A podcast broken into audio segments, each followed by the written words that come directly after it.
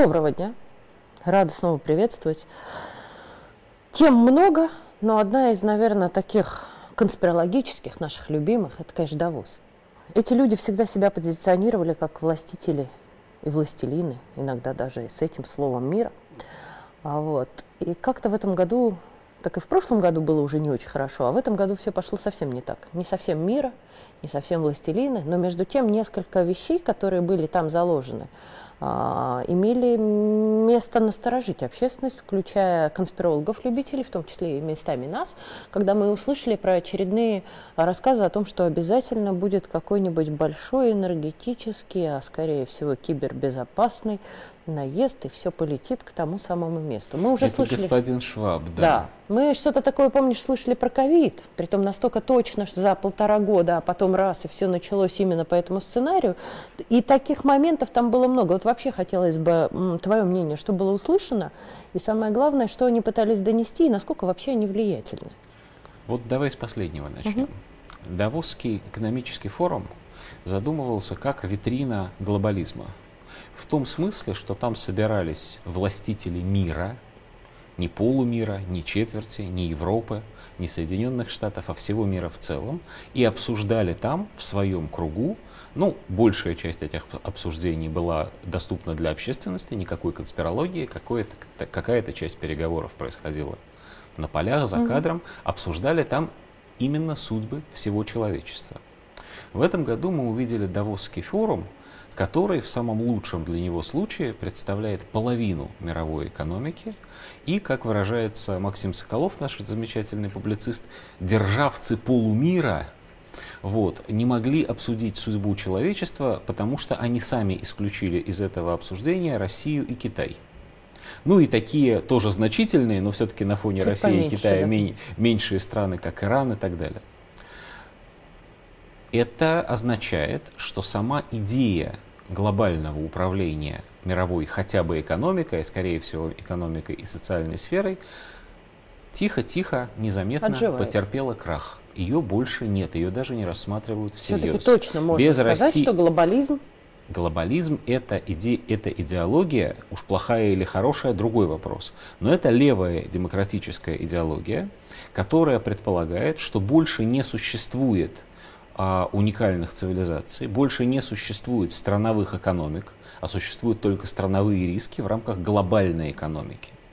Глобальной экономики нету, потому что из глобальной экономики, то, что себя считает глобальной экономикой, исключило из своего состава важнейшие свои составляющие. С этим связано и заявление господина Шваба про то, что нас непременно, ну в смысле их, Европу, непременно ждет в какой-то момент энергетический коллапс, и нужно быть к нему готовым.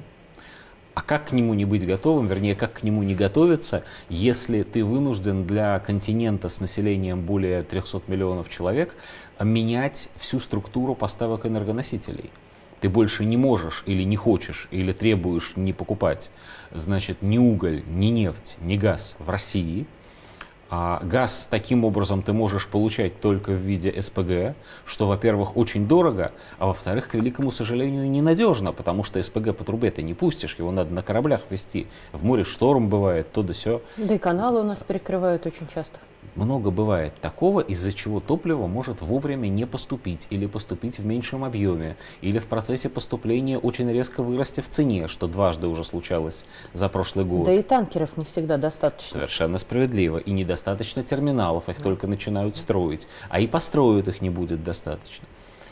Итак, на самом деле это самая маленькая из проблем, с которой они столкнулись. Потому что это проблема, а, теоретически решаемая, б, локальная, в масштабах нескольких государств на европейском континенте. Гораздо большая проблема, с которой они столкнулись, это проблема а, изменения смысла, как раньше у нас говорили, агрессивного блока НАТО. Потому что э, что такое, э, чем хорош Давос? Тем, что там вылезают на поверхность такие, простите за термин, рептилоиды, вот, которых не так, силь, не так много раз услышишь в обыденное Так это Сорос, время. собственно, наверное, Сорос не как- приехал. Нет, до этого как раз именно Сорос это там была обычно его площадка, выступал, конечно. его там очень ждали в этот раз. Ну, дедушка старенький, конечно, уже, может, не дай бог, со здоровьем чего. А Вот, не приехал. Зато был Киссинджер. И Киссинджер, несмотря на все то, что он говорил а, осенью прошлого года, высказался в том смысле, что Украина непременно должна вступить в НАТО. Как ни странно это прозвучит для тех, кто не очень за этим следит, это не про расширение альянса НАТО.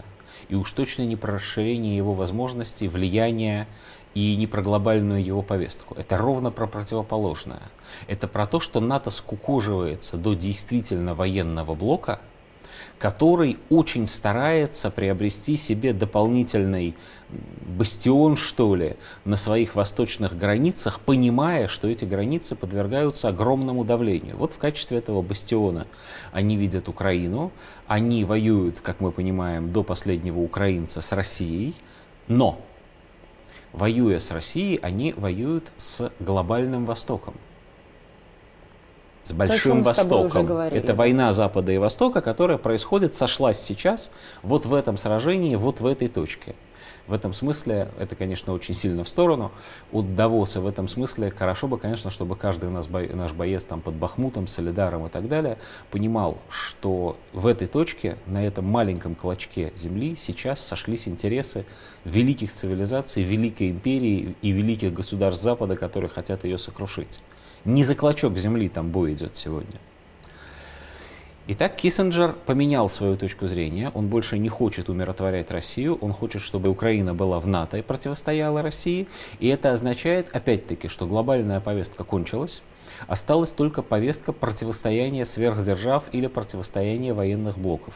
Мы вернулись из времен глобализма во времена большой холодной войны, во времена мировой холодной войны. Но как возможна мировая война?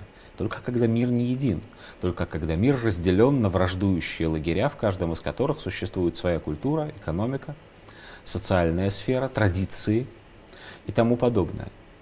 Именно поэтому в Давосе в, этом, а, в этот раз, наверное, обсуждается, может быть, я недостаточно внимательно следил, но по большому счету а, практически не говорится о социальной проблематике, которая действительно имела бы отношение, имела бы значение для всех вообще, для всех государств и народов. А обсуждается только то, что имеет значение именно что для Запада.